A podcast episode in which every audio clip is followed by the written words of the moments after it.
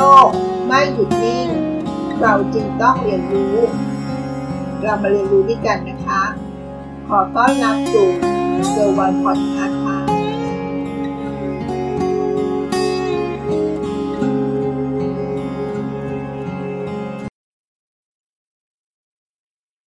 ได้รับการแบ่งปันความรู้ ในเรื่องที่เกี่ยวกับพ่อค้าแม่ค้าออนไลน์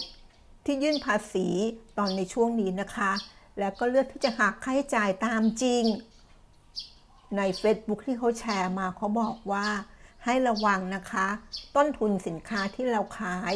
มันเป็นยังไงนะ อย่างไรเรามาเรียนรู้ร่วมกันนะคะ หัวข้อที่มาชวนคิดวันนี้ก็คือ พ่อค้าแม่ค้าออนไลน์ ที่คิดจะหักค่าใช้จ่ายตามจริง จะต้องระวังต้นทุนสินค้าที่ขายด้วยนะคะ ว่าจะคิดยังไงให้มันถูกต้อง และสามารถ ยื่นกับกรมสรรพากรได้อย่างถูกต้องค่ะ ใน Facebook ที่เขาแชร์มานะคะเขาบอกว่าสัมภากรจะเรียกคนที่ขายของออนไลน์ ไปพบในเรื่องของการหักค่าใช้จ่ายไม่ถูกต้อง ในรายการที่เรียกว่าค่าซื้อสินค้า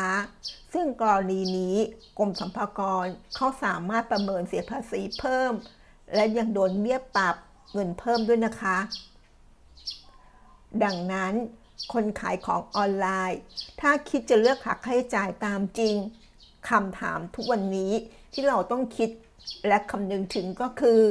คุณหักค่าใช้จ่ายค่าซื้อสินค้าอย่างไร สมมุตินะคะว่า คุณจ่ายค่าซื้อสินค้าเพื่อนำมาขาย จ่ายเงินไปตลอด 1 ปี 1 ล้านบาท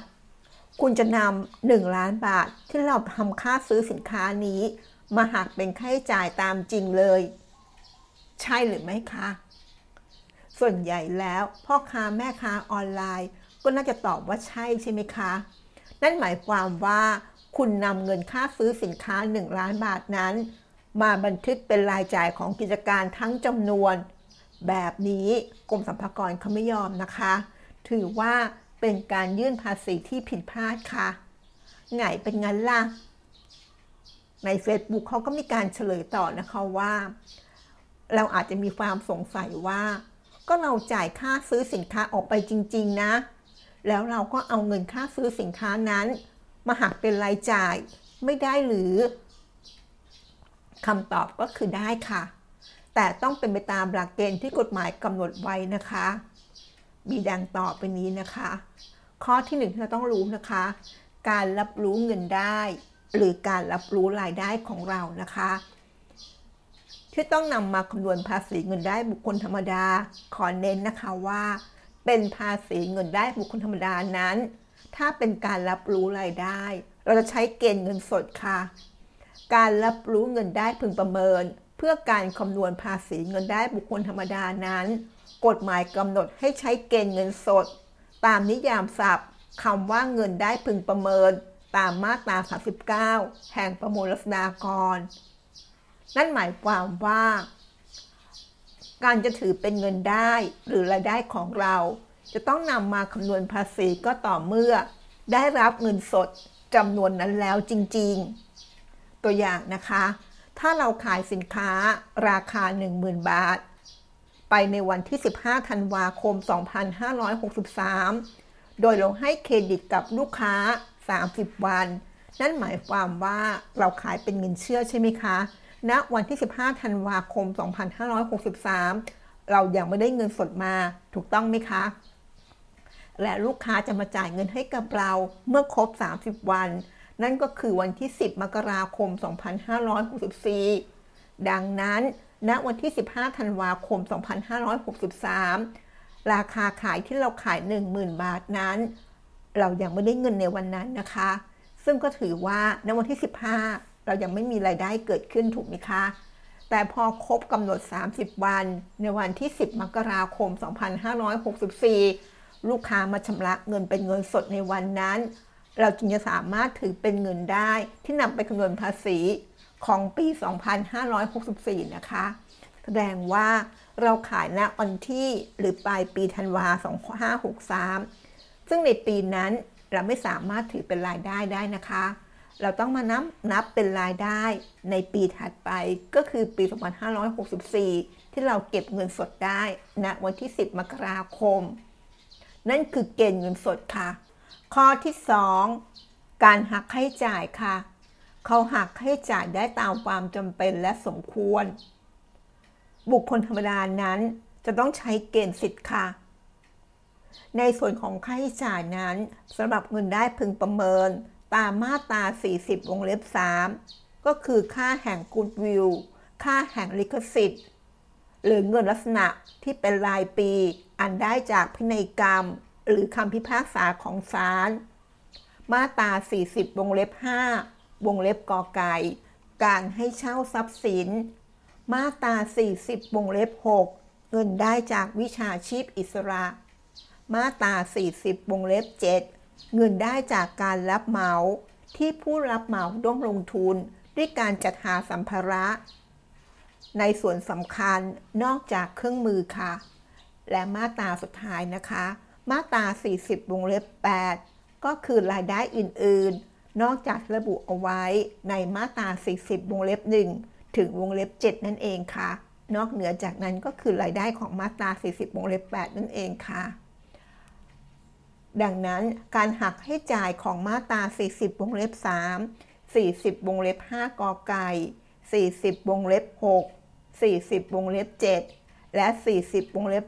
8 กฎหมายกำหนดให้เรื่องหักให้จ่ายเป็นการเมาส์หรือตามความจำเป็นและสมควร หรือจะเรียกว่าค่าใช้จ่ายตามจริงก็ได้นะคะ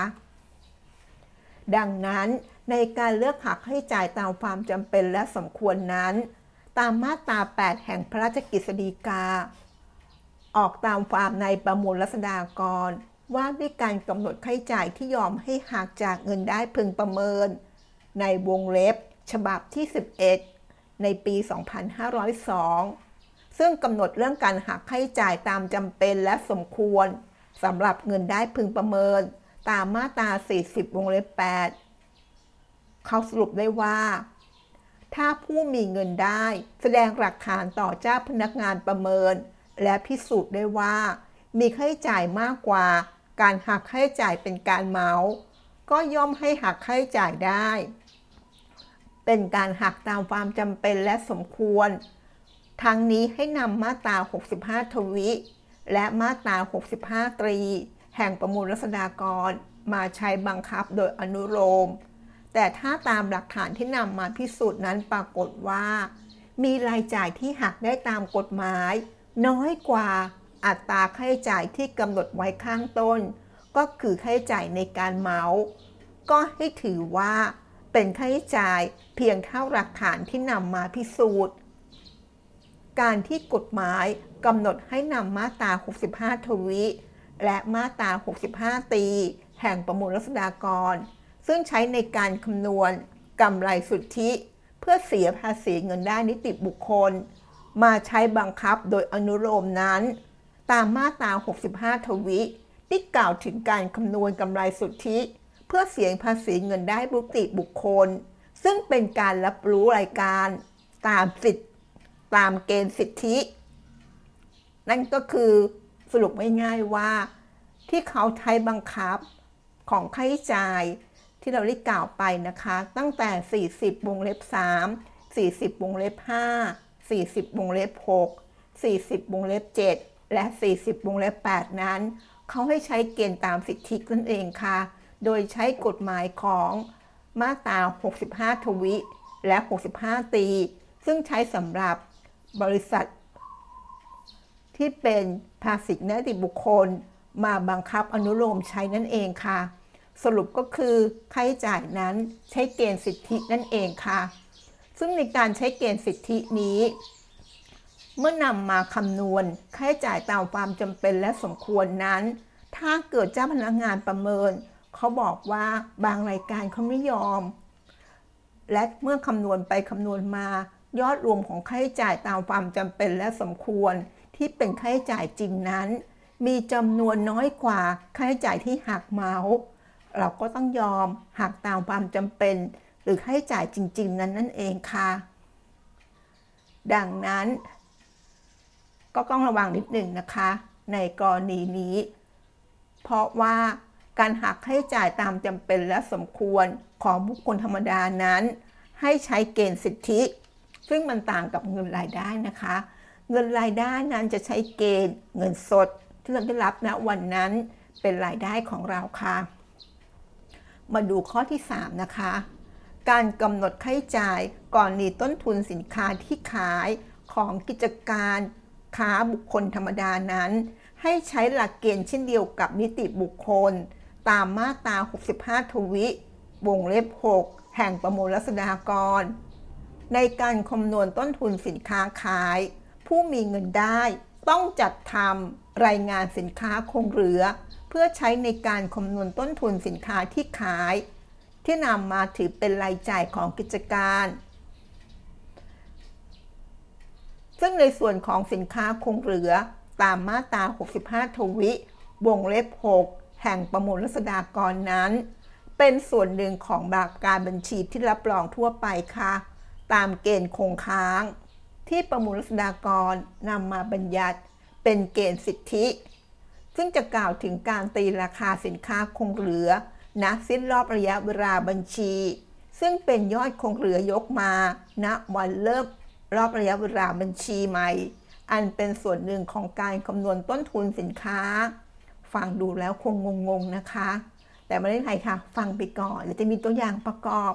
ก็จะเห็นภาพได้ชัดขึ้นนะคะเขาจะสรุปว่าในการเลือกหักค่าใช้จ่ายจริงของบุคคลธรรมดา ย่อมต้องใช้ต้นทุนสินค้าที่ขาย ในการหักเป็นค่าใช้จ่าย โดยการจับคู่ของรายจ่ายกับรายได้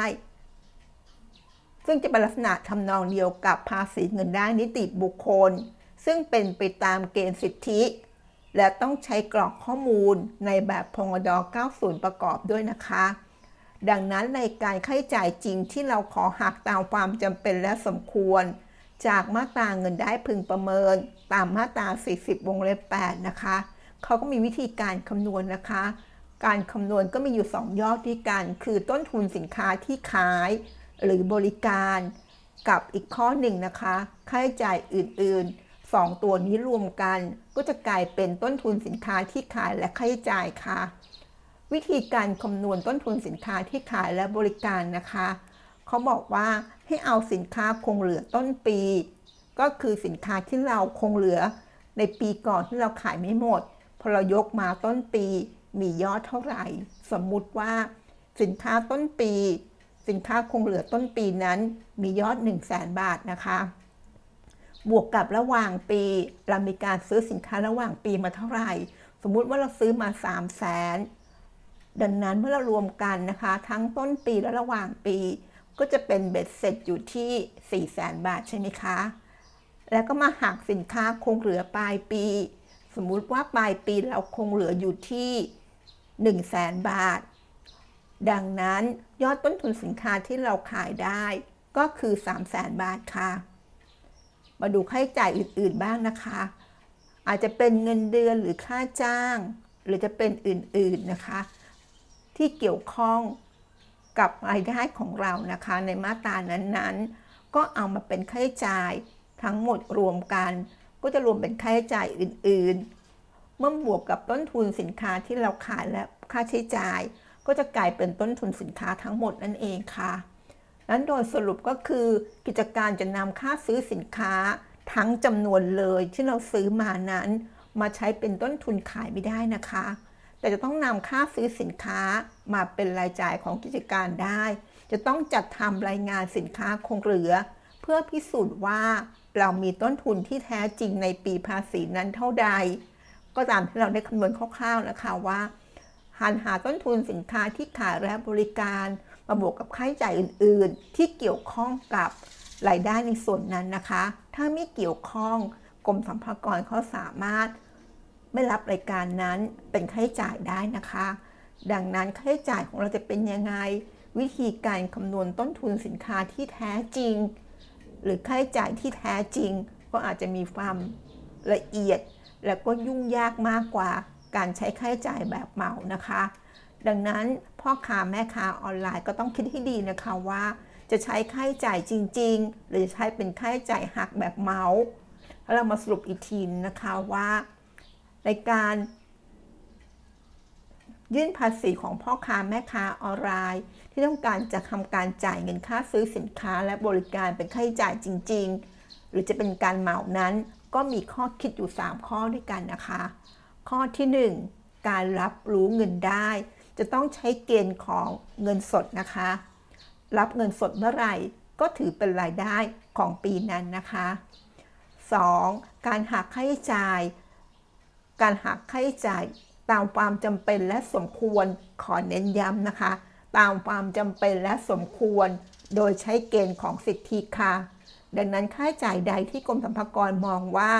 ไม่ใช่ตามความจำเป็นและสมควร เขาก็สามารถเอารายการนั้นออกไปได้นะคะ และข้อที่ 3 ค่ะ การคำนวณหรือการหนกค่าใช้จ่ายต้นทุนสินค้าที่ขาย เราต้องทำการคำนวณ รายงานสินค้าคงเหลือตามที่เราได้บอกไปแล้วนะคะ เมื่อเราทำสามข้อนี้แล้ว เราจะสามารถถือได้ว่า รายการที่เราทำในสินค้าคงเหลือนั้น เป็นต้นทุนของสินค้าที่เราขายในปีนั้นได้ค่ะ ไม่ใช่นำค่าซื้อสินค้าทั้งหมดมาเป็นรายจ่ายของปีนั้นนะคะ หวังว่าเนื้อหาที่มาฝากกันในวันนี้จะทำให้เรามองภาพของคนขายของอย่างเรา พ่อค้าแม่ค้าออนไลน์ ลองคิดดูให้ดีนะคะว่ารายได้ของเราอยู่ในมาตราไหน จะหักค่าใช้จ่ายได้เท่าไหร่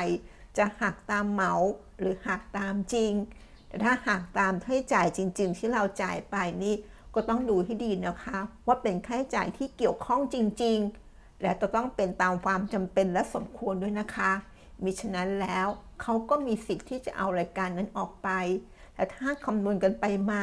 ค่าใช้จ่ายที่แท้จริง ที่ถูกเอาออกไป อาจจะมียอดน้อยกว่าค่าใช้จ่ายเหมาซึ่งเราก็ไม่สามารถเปลี่ยนใจมาใช้เป็นค่าใช้จ่ายเหมาได้แล้วนะคะ กรมสรรพากรก็ใช้เกณฑ์ของค่าใช้จ่ายจริง แม้ว่ามันจะน้อยกว่าค่าใช้จ่ายเหมาก็ตามนะคะ แบบนี้เราก็เสียภาษีเพิ่มขึ้นเยอะเลยนะคะ เพราะหักค่าใช้จ่ายได้น้อยลงนั่นเองค่ะ หวังว่าเราจะมีความเข้าใจในเรื่องของรายจ่าย หรือค่าใช้จ่าย เพื่อเกี่ยวกับพ่อค้าแม่ค้าออนไลน์ได้ดีขึ้นนะคะ ขอบคุณที่รับฟังแล้วพบกันใน EP หน้า สวัสดีค่ะ